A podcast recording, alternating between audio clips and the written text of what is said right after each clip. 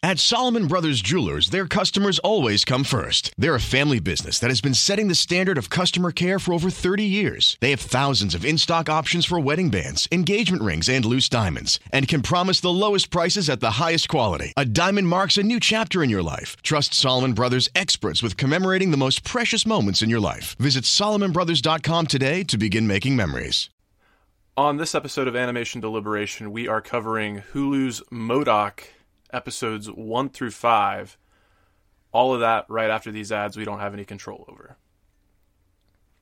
You're invited to explore cypress swamps and magical gardens and float along the rushing waters of an old-fashioned swimming hole. Plan your journey at visitmississippi.org slash outdoor adventure. Mississippi. Wanderers welcome. There's a highway that stretches across the 93 days of summer where worship isn't offered to the sun, but to the smoking tire, the S curve, and the spin turn. And if you ride it, make sure you do it in a Dodge Charger, Challenger, or Durango. Because on this highway, the lines being blurred are the ones between drivers and demons. Welcome to Highway 93. Dodge is a registered trademark. Sing along if you know the words. A one, two, three, it's time for animation deliberation. A conversation and a celebration of our favorite action animated series. Yeah. Uh-huh. All right, all right. Well, welcome back. This is Animation Deliberation. It's the podcast where we take action animation and cartoons seriously, but not too seriously. My name's Jay Scotty St. Clair, and I am joined by a couple of great guys, my co-host Zuhair, as well as a frequent collaborator here, Brian V. Klein, aka BVK. How you guys doing? I'm doing pretty good. Glad to be back on the mic after so long. Good to have you back. Yeah. It's a wonderful Sunday morning here. Glad to talk about this show. Right on, right on. Okay, and before we dive into our coverage of these exciting first five episodes, we do want to highlight uh, the bloodline of this show, what brings us back every week, and that is you, our listeners, and the feedback and the reviews that you provide for us. So, Zuhair, we have another five star review from one of our wonderful pandas. What do we have this week? All right, so this one is from Mr. Dandy Boy 926. On the night of the debut of the final episode of Invincible, I binged through all eight episodes in one night. The day after I found myself asking the podcast gods to give me a podcast that had all eight episode reviews ready for my long commute to work and the countless hours I work alone in an effort to keep my house and family safe from the recent world terrors of COVID. In a similar fashion, I binged all of your invisible invincible review and now have followed you to guests from the other shows like Bad Batch. Awesome, awesome. That's great to hear. Uh, Invincible was a hell of a lot of fun to cover, so I'm, I'm glad we did it, and uh, we will be covering, you know, a, a lot of great shows here. And uh, for those listening that uh, have been following us from the beginning, I, I do want to mention we started this show with Young Justice. Fear not, Young Justice season two will be dropping very soon. I've I've um, talked to some of my mentors in the podcast space. I had my reservations about doing too many things concurrently. Just a little peek behind the scenes, but Young Justice season two will be coming. I'm glad we could be a gift from the gods. All right. Well, let, us get right into it. Uh, Brian, you and I already had the opportunity on the first official live episode of Animation Deliberation. We had we were joined by Matt Carroll and discussed episode one, but I wanted to give Zuhair an opportunity to kind of give his impressions on the premiere episode of this show. So, Zuhair, what you got? I was whelmed, I guess. I didn't have like too high of expectations for the show to begin with, so I was I was mildly entertained. Like it was fun to watch. It had some good one-liners and um yeah, it was entertaining, but it didn't like quite give me the urge to like hit next right away. I was like, all right, that's fun. Um, what what else do I need to catch up on now? well, I, I think that's a fair assessment, and just kind of seeing the initial impressions of the show, it'll be interesting to see what kind of feedback we get on the, the season overall. But uh, for my for my purposes, I'm I'm definitely enjoying it. It doesn't necessarily have the high stakes of some of the other series we've tackled, but it's a it's a hell of a good time for, for me. Uh, but with that out of the way, let's go ahead and just like cover these uh, first few episodes that consisted of this this first half of the season. And uh, is your spoiler warning? Let's go ahead and get that out of the way. If it wasn't obvious by the intro and the title of this episode, yeah, we're we're diving right in. Um, yeah, so hopefully you've watched, and if not, come back after you've watched. So. Um, let's just uh, let's let's talk about the characters and, and favorite moments and, and, and whatnot. Did you guys have a favorite episode out of these these first five episodes? I definitely had a favorite moment. Um, oh sure, I think I know what that, that was is. The, that was the one where you uh, you messaged me saying, "Hey, have you seen episode three yet?" I'm like, "Nope, I'm gonna watch it soon." And then I wrote back and I said, "I've watched that intro like five times because it is so glorious." And what I'm referring to is the uh, little uh, never-ending story dream sequence that MODOK had when he was flying uh, Fin Fang Foom, who was one of my favorite Marvel characters. Like he was the Luck Dragon in that scene where he was just like, "Oh my god, this is so awesome!" And then he wakes up. I'm like, I kind of figured that, but start over the show again. I watched like four or five times. It was so fun. I was unfamiliar with who or what that was, so when I saw that it was like a green creature with purple shorts, I was like, "Is this Hulk as a dragon? Like, what is going on?" now he was actually intro- he was in uh, the first episode a bit when they go to his uh, the Fin Fang Foom's Farm Fresh whatever restaurant. A bit Yeah, he yeah, was the yeah. dragon waiter, so he's just one of those characters who has a lot of. Uh, he's got a really cool backstory and stuff like that. But it's I mean for the comic purposes he u- was used in this series has been uh, pretty fun. Interesting. Yeah, I, I was listening to y'all's initial cast, and I kept hearing that name, but then I just kind of got, you know, laser focused on watching, and it was an afterthought of like, who was the one that BVK kept talking about? Was it the Hulk Dragon? It was the Hulk dragon, yeah. I'm just gonna call him Hulk Dragon from now on. Yeah.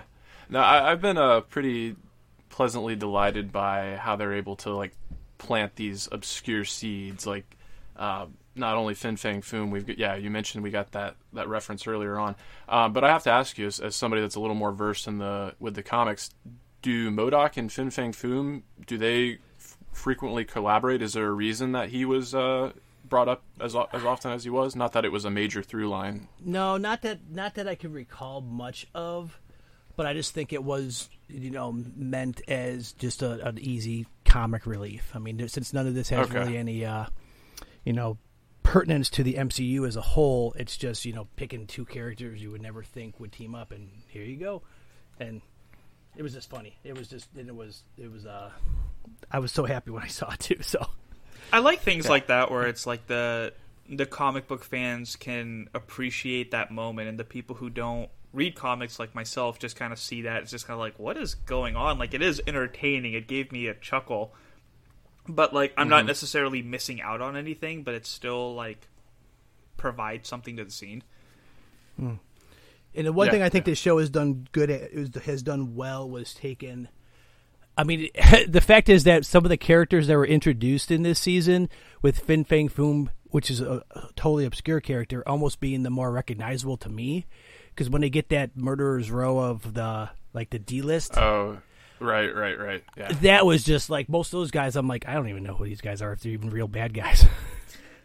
Yeah, yeah, that's that's almost worth like kind of breaking down and having a conversation of its, of its own in terms of those like D-listers. But even before that, when MODOK went to the the Soho lair, there was a nice little collection of uh, people there, like Mister Sinister, Leader. I recognized them, but then there was one person I didn't recognize until I looked it up afterwards. But Madame Mask, yeah, um, yeah, so just in addition to that, um, there were some really obscure references in terms of like the Seagramites. Like I'd never heard of the Seagramites, but they were definitely a highlight for me. That was absolutely hysterical um, seeing them come into the scene and just the way they were voiced and uh, animated was was pretty hysterical.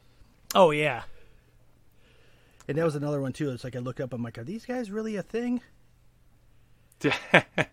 Because, like I said, Yeah. that whole thing of like the whole armadillo and ten pin and melter and stuff like that is like, I wonder if these were made up. And they're like, nope, they're just like it's like uh, Paste Pot Pete, who is one of the big bad guys from the Fantastic Four back in the uh, '60s. Like, seriously, that's the best they could come up with. Yeah, didn't he? Uh, didn't he go on to like become known as the Trap Master? Or Yeah, something like they finally Okay. realized that it was just like you know, the, Marvel had to realize back in the day that their their names had to be a little bit more than just what they actually did. You know, have a little bit more like originality to them. God, that scene was so ridiculous. We like to party. And wasn't wasn't this like the head of every uh every like branch that this corporation owned? So like is there like a mass hiring going on now cuz it seemed like they offed everybody in that conference. Yeah, you're yeah. you're thinking like of the like the the hierarchical uh, fallout of this in like the business side. Well, you I know what they, needed to the- restructure anyways with like everything coming together, but that's one hell of a way to do it. Yeah, you, you saw what they did to the Brood, though. oh yeah, They, they don't mess around. no. Yeah. They never stop. Uh, in in terms of the animation, I, there were a couple of times like I was I was really impressed with you know the series being stop animation. They did a fantastic job of like doing some really high octane and bombastic action sequences. Like MODOK versus the younger version of himself comes to mind. Uh, MODOK versus Monica, the, the the mad scientist fight comes to mind. Um, just really well done. And then um, thinking back on the the time traveling version of MODOK, I really loved the way they animated those portals. It was like um, the outer rings of them kind of re- almost reminded me of like Rick and Morty, but you could like see the gelatin, like gelatinous fluid, like stuff like growing and shrinking and what whatnot. Just super cool. Yeah, I wonder how much of this is a hybrid show, though. Where I know a lot of it is the stop motion, but how much they use CGI to fill out the stuff to make it look a little more streamlined, less robot chicken like, and more like a like a computer animated thing. Because there's a lot of those scenes, like you said, the the the fight scenes when they're doing the the camera work, doing the cut where it's like a like a almost like a follow through and then like a reverse. It's like that's either takes some going to take some really you know long time to do it, or they just put it in the computer and say, "Let that figure it out." Yeah, that was something I was actively thinking about during the Monica fight because Mhm, I I, tr- I try yeah. to watch these episodes like as close to recording time as I can. So I watched like three of them last night, and I watched one like right before recording. So that fight's kind of fresh in my head. And being able to switch between like all the weapons that they were using and like the shallow depth of field in and out cuts that they were using, like there there was definitely a lot of post work involved naturally, but being able to flip between the stop motion and whatever um, uh, post work that they wanted to put in was really seamless and it, it connected and worked very well, especially when they went into 2D mode and they started Oh, yeah. as Oh, like yeah. 2D characters and then went like right off the screen into their claymation shells again. I was like, well done. Yeah, you got to think they did a lot of that because, especially with like the the style. I mean, we're going to compare it a lot to Robot Chicken because of the fact that Stupid Monkey does it and Senreich and Green are part of it. But you could tell, especially with the way the mouths move, are so much different than it is on that show. Because on the Robot Chicken, it's pretty much just that piece of paper that looks like the mouth's moving on top of the action figure. Where I'm not sure how much the stop. I mean, I think that would just be so painstaking to have to do it like the old like. uh like Gumby style or the old Rankin Bass style, where it would take forever to do that. Yeah, yeah, it's it's worth looking into, and uh, I know we mentioned some of the behind the scenes stuff in terms of having like Patton Oswalt like in the the get up and whatnot, but uh, hopefully that's something you know down the line if if this series is successful enough and uh, popular enough, the fact that it is owned, even though it came out on Hulu, I mean it, it is all owned by Disney. Maybe there's potential we could get you know a behind the scenes series. I'm always open to that kind of stuff, especially with with something that was so well done and, and different from anything else we're really seeing out there. Um, but I, I do want to kind of talk about like what took place during the the course of these episodes in terms of um, you know as much as a lot of these episodes do function as standalone stories, there there is kind of a an overarching arcing through line um, in terms of like MODOK's journey with his family and his his position with AIM. So do you guys have any like you know, favorite characters at this point, or anybody you're particularly rooting for? Oh, I definitely do. I mean, it's even watching it all the way through the end. I think Lou is probably my favorite character. That's exactly what I was gonna say. That's just Oh, interesting. It's Okay. it, I think it's mainly from the fact that his that that whole family in itself is just a weird dynamic with how it's the, just the way they have it set up where it's there's the the the there's a Jewish side to it, there's a Latino side to it, there's a mix, but it's still like it's still MODOK. So that's just like it's, it it makes for so much comic relief, but then again, it's also the through line on that is that his wife left him and wants a divorce. So it's Yeah. like, wait, wait a second, where did this? Come Because I remember when we watched that first episode, like, wait a second, this is this that's part of the storyline. There's ramifications to your bad behavior. What? Yeah, exactly. You know, especially because he's acting so like he's acting like such a that he had such toxic masculinity going where it's like he can't he feels like he can't be the person that's not the breadwinner and his wife is successful and he's not you know happy not not not not happy with it but he doesn't feel comfortable where if she was the breadwinner and stuff like that where it's like the old 1950s style but yeah there is a ramification to it but the whole fact with the kids i mean going back to what you asked jay scotty with lou i mean with him just trying to find a uh in the first episode, him just trying to find a an outfit for his bar mitzvah, and they're having Yeah. a big AIM meeting, and he's sitting there feeling the guy's fabrics and stuff. It's like it's insane. I loved him. Uh, uh, he's just such a kiss ass to his dad, and you know I was a big fan of Ben Schwartz's character in Parks and Rec, so I'm getting like that vibe. Like he's just playing that I- character all over again. It's definitely Yeah. you get that Jean-Ralphio vibe to it. To it, it it's because all the the main cast of the family have other roles they're known for. Oh yeah. So when you hear them talking, it's sort of just like okay, you could see that you know part of it again, like with the daughter with Amy Santiago from Brooklyn Nine Nine. It's like you can you you sort of can't help but see that character and feel that vibe. Yeah, Aimee Garcia is probably the only one where it's like I know her character in Lucifer, but she's actually like trying something new, like being the mom character instead of like the giddy child. Um, but Okay. but to to stay on Lou for a little bit, like I I just love how much of like a kiss ass he is to his dad, but he's like taking advantage of like every opportunity that he can, especially when he's in the hotel. And he's like, I'm milking the shit out of this. Like, what can I? What's something else that I have not? Well, we have wheelchairs. Bring them up. Bring all of them if you can. Yeah, So, for- because like MODOK himself just makes me cringe so much, like with the toxic masculinity and just the shit that he says is just like, oh my god, like I would love to just poke one of your giant eyes out. Which was really satisfying to see when Monica actually did that. but I feel like Lou is just kind of like the one like normal thing in the family, just that like innocence of just kind of like I'm a happy child and I'm just gonna take advantage of whatever I can in this moment. Like yeah, it's it's so much fun to watch him whenever he comes on screen. This is so ridiculous.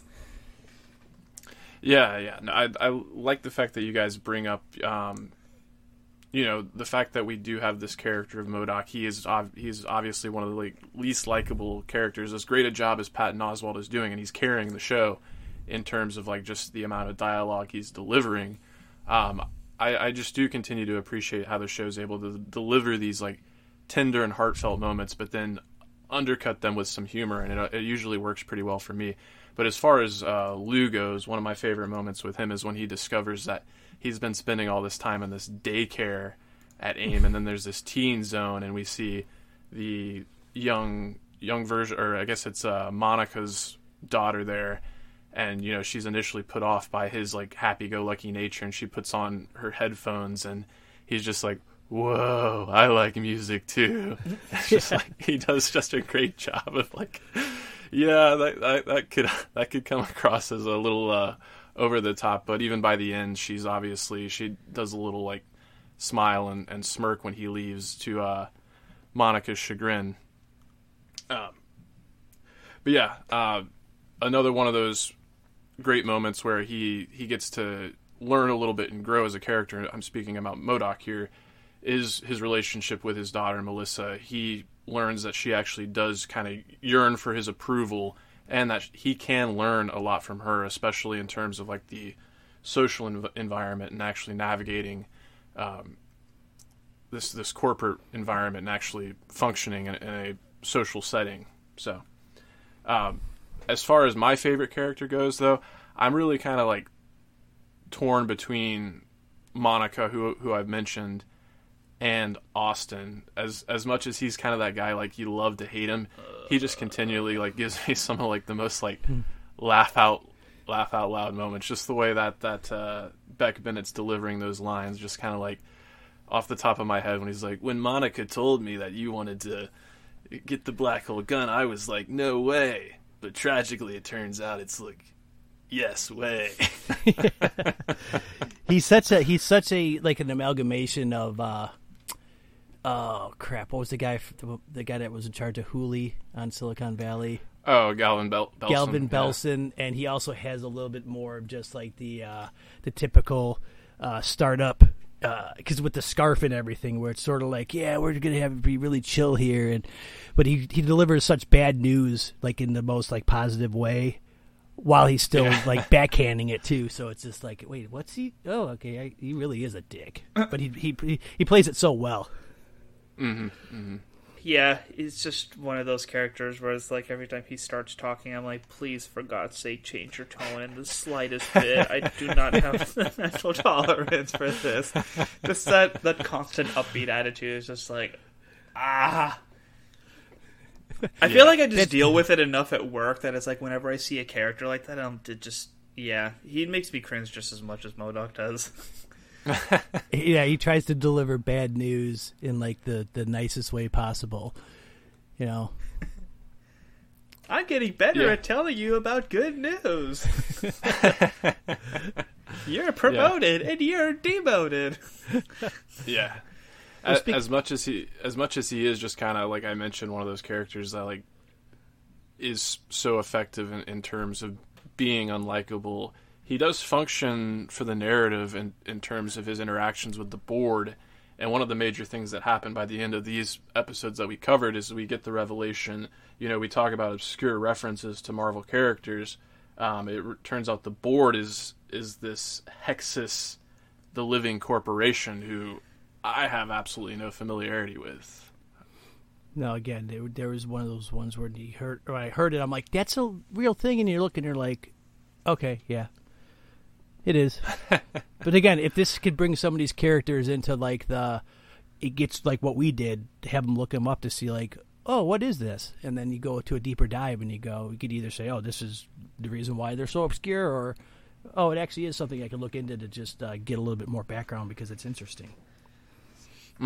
I did like their their introduction at the party where they're just like up at the window. It's like, oh, that's court. or what was it? That's the board of directors, and it's like, do you think they noticed me? It's just like that little thumbs down pops up.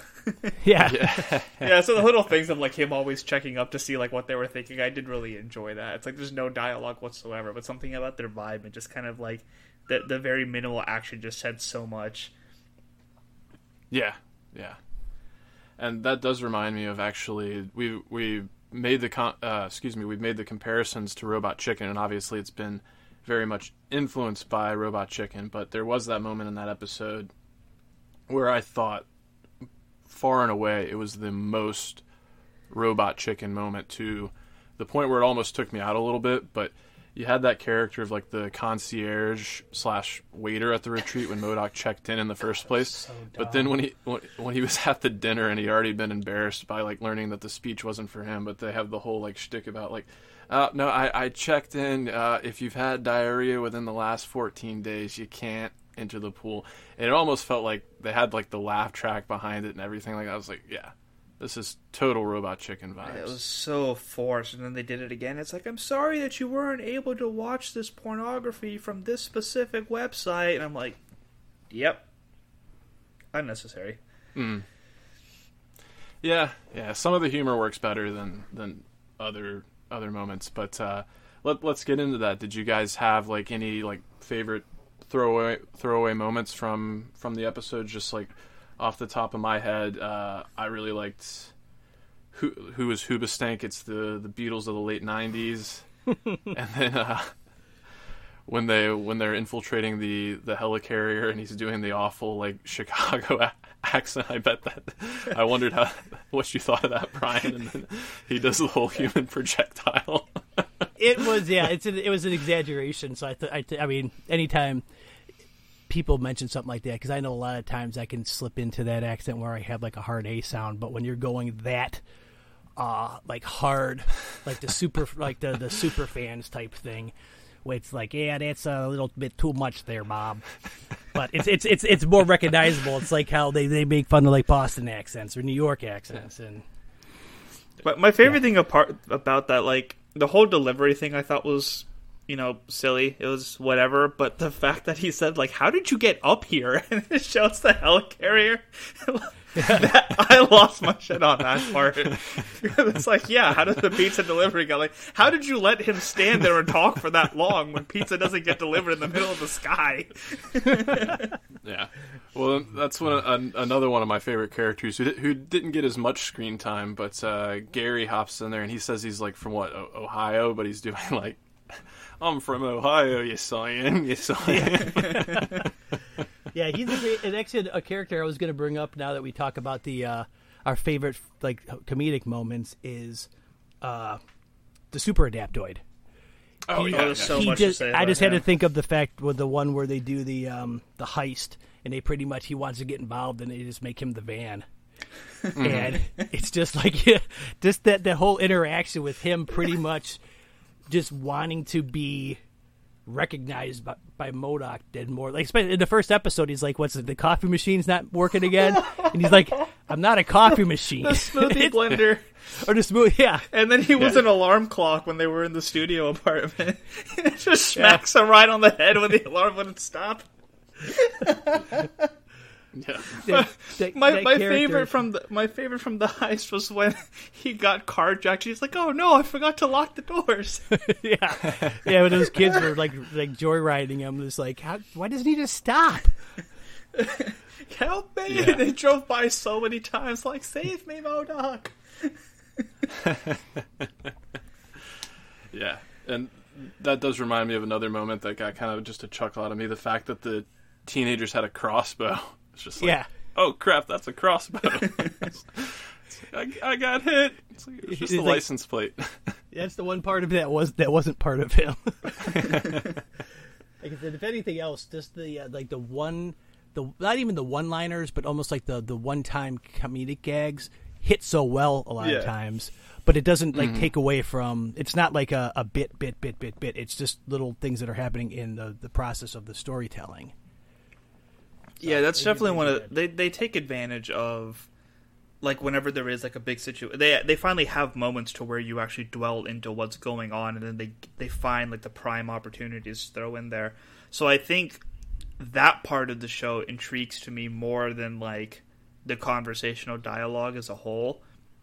'Cause I feel like that's when it's just kind of like a lot of the a lot of the jokes and the dialogue just seem forced. Like yeah, I'll get a little chuckle, but um, that's what's not really keeping me engaged. But when they actually do have a sequence where something is going on and they're on the main point of the episode and they throw those one-liners in there, I, I think that clicks to me more than like the actual conversations between characters do.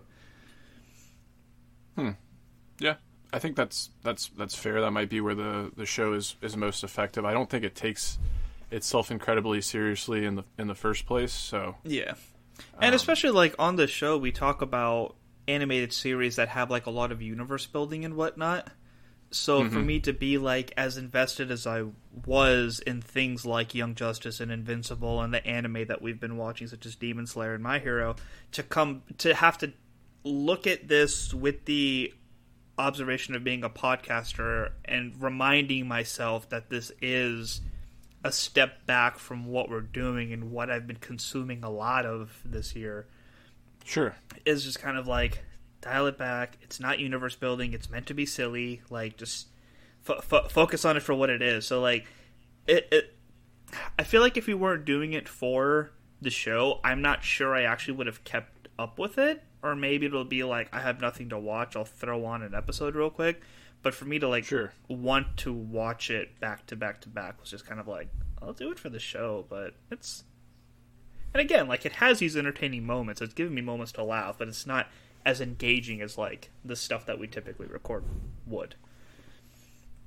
I definitely see that. I mean, it is meant to be the humor side, but it does have a a bit of serialization to it where it is they're not all standalones they do it's not world building but it's just there there is a, a through story point with grumble with the family with the Mm-hmm. the, the, the uh, corporation and stuff like that where it's not just like okay i could skip one episode because it's not going to make sense or it would not make sense if i skipped it but it's with it only being 10 episodes it's sort of like it works for what it was designed to work for. I mean, I never found myself saying, "Oh, I don't want to continue watching this" because it was funny enough, but it wasn't one like Zoo said. It's not like those shows. Like when I when I watched Demon Slayer, I'm like, I'm gonna watch one more, and I ended up watching five more because it just was like I wanted to keep going on it. It's not it's not Yeah. binge worthy. And like I know I'm I'm talking a lot about how Austin and MODOK are like they just make me cringe a lot. And that's not to say that like the show is doing a bad job of portraying them. Like I give the actors credit because that is their objective. Mm-hmm. And like they're doing a good job at portraying a character that makes me feel that way, not so much that like they're bad at making the show where the actors like aren't doing good at like what they're supposed to be doing. It's like you know that like sometimes you get a really good villain that when they when they do what they're supposed to do, you're like, I hate this person. They're doing a great job at the role, but like if I was in the situation, I really hate this person. So that's kind of like how I feel about these characters. Like they're doing good at what they're supposed to, but That's how um, I know a lot of people that start watching like The Office. How they see like that's how they feel about Michael Scott. Yeah. like he he what you, you cringe so much with the stuff he, he's doing that it almost gets to the point where you feel uncomfortable watching it because it's so embarrassing. I guess, but Yeah. I can see where you're coming from. A thing cringe make you make you cringe. That's if that's their objective, they're doing a really good job at it. yeah, it's not because Steve Carell's a bad actor that I'm cringing. It's because he does so good at Michael Scott that I'm like, God, what is wrong with you? kind of Yeah. thing. Well, yeah, I mean, we do have to keep in mind he is a mental organism designed only for killing, and right. Which makes a Um, lot of his behavior, you know, acceptable, quote unquote, because that's just what he's designed for. Like I said, I think that's what the, the juxtaposition between that aspect and the fact that he has a family life he's trying to, you know, keep together just makes it insane. Oh, speaking of Michael Scott moments, the the funeral scene Oh, when he Oh, keeps jumping, yeah. yeah. when he keeps getting his Venmos and like in the middle of the speech he barges in. It's like I'm here for my best friend's funeral and just like bursting through everyone. I'm gonna sit up here and. He starts crying in yeah, the middle. It's like I'm not upset family about him. What if I don't have a legacy? And he goes up and just I was like, "Oh no! Stop! Stop! Stop! Why?" And he's like, "Is this where the family Well- sits?" And it's like uh, you've known him for like a day. yeah, yeah, it's it's it's pretty awkward, but uh, it is a good example of what little story building and world building and like what through line there is. That is a good example of what we get there because at the the end of the previous episode is when you know after he has this night out with the boys with the D-listers, you know, I'll include Pound Cakes in there too. I think she's a honorary boy there. Yeah. Um, yeah, you get what I'm going for anyway. But you know, we have Melter uh, die there on the beach in one of the more heartfelt moments for the series, and then we go right into this episode dealing with the funeral as um, you know, um, unceremonious they are, and just like blowing up the body right in front of the poor wife there. But that is actually what kind of motivates MODOK going forward. And at the end of these these five episodes, at the end of episode five, he's kind of almost at the lowest point, actually, having had the crap beat out of him by Monica, and then you know having that really uh, sad moment in front of Tony Stark where he just actually calls him. He's like, "You're actually a clown." And you know, shout out to Jon Hamm. I mentioned before how I thought he was kind of doing a RDJ impression, but as I've heard more from the from the performance, I, I see that I was kind of wrong. I think I did just I kind of assumed that, that that's what he was doing because I'm just so used to hearing the character. But uh, for my purposes, I will say I thought that that episode five was one of the strongest in terms of. I mentioned the the mad scientist fight was really great, but that also had some of like the funniest moments to me in terms of just like um, setting up humor and then having like an effective joke. Like it, um, I think of like right before. Uh, actually it's it's in right when in the middle of when MODOK's in the middle of like having to go up this bureaucratic chain, and he gives that um, yeah. that presentation, and, he's, and then he does the whole thing like black hole gun. Won't you come? Yeah. Won't you come? The whole build up to that got really real too. It's like you know, you know, mm-hmm. having to deal with like business license and stuff like that. It's like can't do this till you do this, can't do this till you call there. Oh, well, this person said that. I'm like, make it stop. I don't want, and- I don't having- want real. I don't want oh. real world coming into my animation. Yeah, right. the the funniest Well, thing for s- me out of that episode was when uh they were on the computer like trying to change things up and they were doing the distractions and it was Gary's birthday. When they were like "Happy yeah. birthday to," because I didn't know whose birthday it was or what his name was. And then when they come back into the room and the desk was clear, I was like, okay, they made it out. But like you see him in the vents, and it was Yeah. like we can whisper out of this situation. I lost my shit on that. That part was really, really funny. Especially, yeah, they show him moving, and it's just like, how could they not tell he's in the vent? How did he get in the vent? How does that Making work? so much noise, and you hear all Yeah. the crinkling. going I- and that's one of those things. like I'm getting so lost in the moment of like what's actually going on at those little moments. It's kind of like, okay, I wasn't prepared for that. That was really good. I've watched the episode twice, and that moment both times is so effective. It just gets me.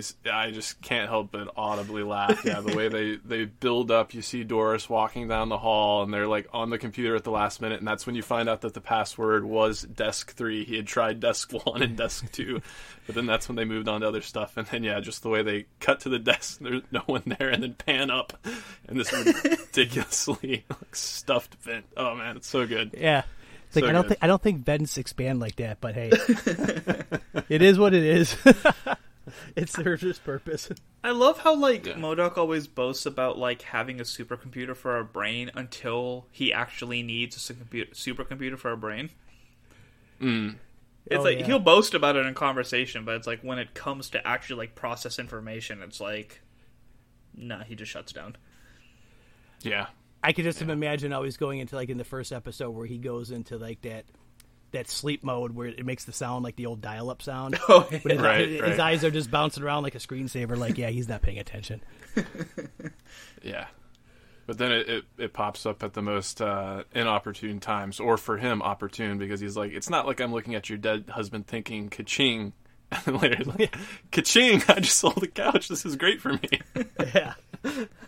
Melissa, why are you on your phone? You're embarrassing me. but it, talking about how they kind of like play into that where he is a supercomputer, but he's kind of like the dumbest character on screen mo- more often than not.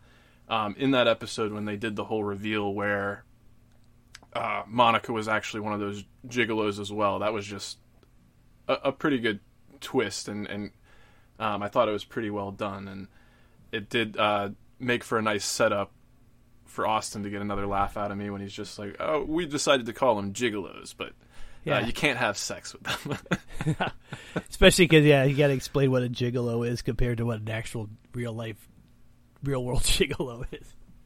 yeah, It's like uh, not the same thing, but it served its purpose. Like they said, the the comedic aspect of it in the show. It's one of those things I thought I heard that word before, but I couldn't relate to what it was. I just haven't had the chance to look it up yet. Uh, uh, male prostitute. Oh, okay. Deuce- I'm yeah, glad I didn't Google it. male gigolo. Yeah, Yeah. Yep, did, did No, not it's need that on my it- search don't don't, history. don't confer don't yeah you don't confuse it with a person that follows the insane clown posse because that's a juggalo. Which that could have been funny if they called them juggalos too, but uh, anyways, back to MODOK. Well, we've we've already kind of uh, alluded to the fact that like Brian and myself, we've already seen the remaining five episodes that we'll be covering later, and, and hopefully we can get um, Jeff Randall of the Marvel Cinematic Universe podcast on for that, and if not that, maybe for an, uh, a recap of the whole season or maybe a feedback episode down the line. With that in mind, if uh, you listeners out there do have feedback, please send that to animation deliberation podcast at gmail.com. But as we're as we're kind of coming to an end here, did you guys have anything else you wanted to say in terms of like the characters, the performances, uh, standout moments, any any laughs that you had, any gripes? one thing that popped to mind that I just thought of too, because I was looking through the name here when um, Armadillo's little side story about trying to get his wife back, and he goes Oh, yeah. there, and, and the mandrill is in the Right. house, and it's like the pixelization's like, oh, okay, I understand why this, you know, that the whole comedic little one shot thing of that was just just thinking of like, oh, okay. There's some people that are just. I mean, I guess that's in in a world where those things are are you know. I don't even know what the word is. Like an animal that is more sentient and it's not. It's acceptable, I guess, because she was married to it an like armadillo, an and now is a man. Anthropomorphic character is what I would Yeah. call it. But, Yeah, whether Especially with the with the doors that only close the first half. Yeah. Like, he did that on purpose. That's how you wear a kimono. and then uh, what it was the uh, so uh, while we're kind of talking about those D-listers again, I wanted to bring up that uh, Bill Hader did the voice of of Angar, the singing character, and Oh, I loved um, him. Angar, the Yeah. Screamer, yeah. Angar the Yeah. Screamer.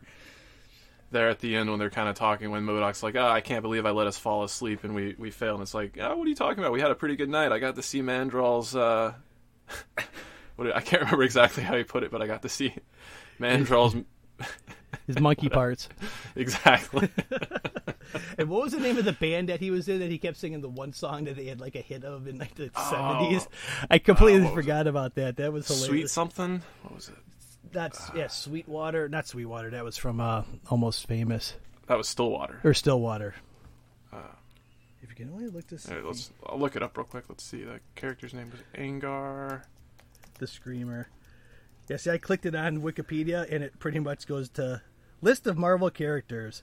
Um, mm, nothing. Hmm. It's a Sweet Leg. girl. The 60s rock band called Sweet Leg. Sweet Leg. Okay. Yep. So just having that little story every time he would break in, like then they were doing karaoke or whatever, and have an open mic, he'd start singing the song. Okay. No one wants to hear this. It's like if you're a lyrics man, you'll appreciate the concept album we did where we He just unplugs the jukebox. He's like, I had two dollars in there. those were my last two dollars. That's shows you where he's at. what did they What did they call the bar? Just like the unnamed bar. Oh no, the bar with Bar no name. Bar with no name. yeah. That's actually a that's actually a bar that is um, in Marvel Comics used a lot is where people hang out. It's like a, it's alluded to in a sense. Um, never really mentioned that that's the bar in uh, Deadpool, but they use it a lot even to Oh, this day. And they use it a lot to this day in Marvel Comics. The bar with no name. It's like where the people just go to hang out, and it's sort of like a like a neutral space. Oh, that's cool. Oh, nice. Yeah. Right on. Now, now, the other place where all the A-listers hung out, I'm not really sure if that's a familiar thing or a regular thing, but the Soho Bar. Yeah. That Yeah, just makes the it seem Soho like it's a, that just makes it seem like it's more upscale, especially with like Mister Sinister and the leader there. Yeah, yeah. I think uh, Bill Hader did the voice of the leader as well, Correct. and then uh, Kevin Michael Richardson, who's uh, who's popped up on a number of shows we've already covered. Um, most recently, Invincible. He did the voice of Nathaniel Essex, aka Mister Sinister. And also Mandrill. Oh. Cool. nice. Yeah, when you get guys of those guys, like, especially because he's a huge voice actor guy, you get him in there. It's like, well, while you're here, I didn't realize Whoopi Goldberg was Pound Cake.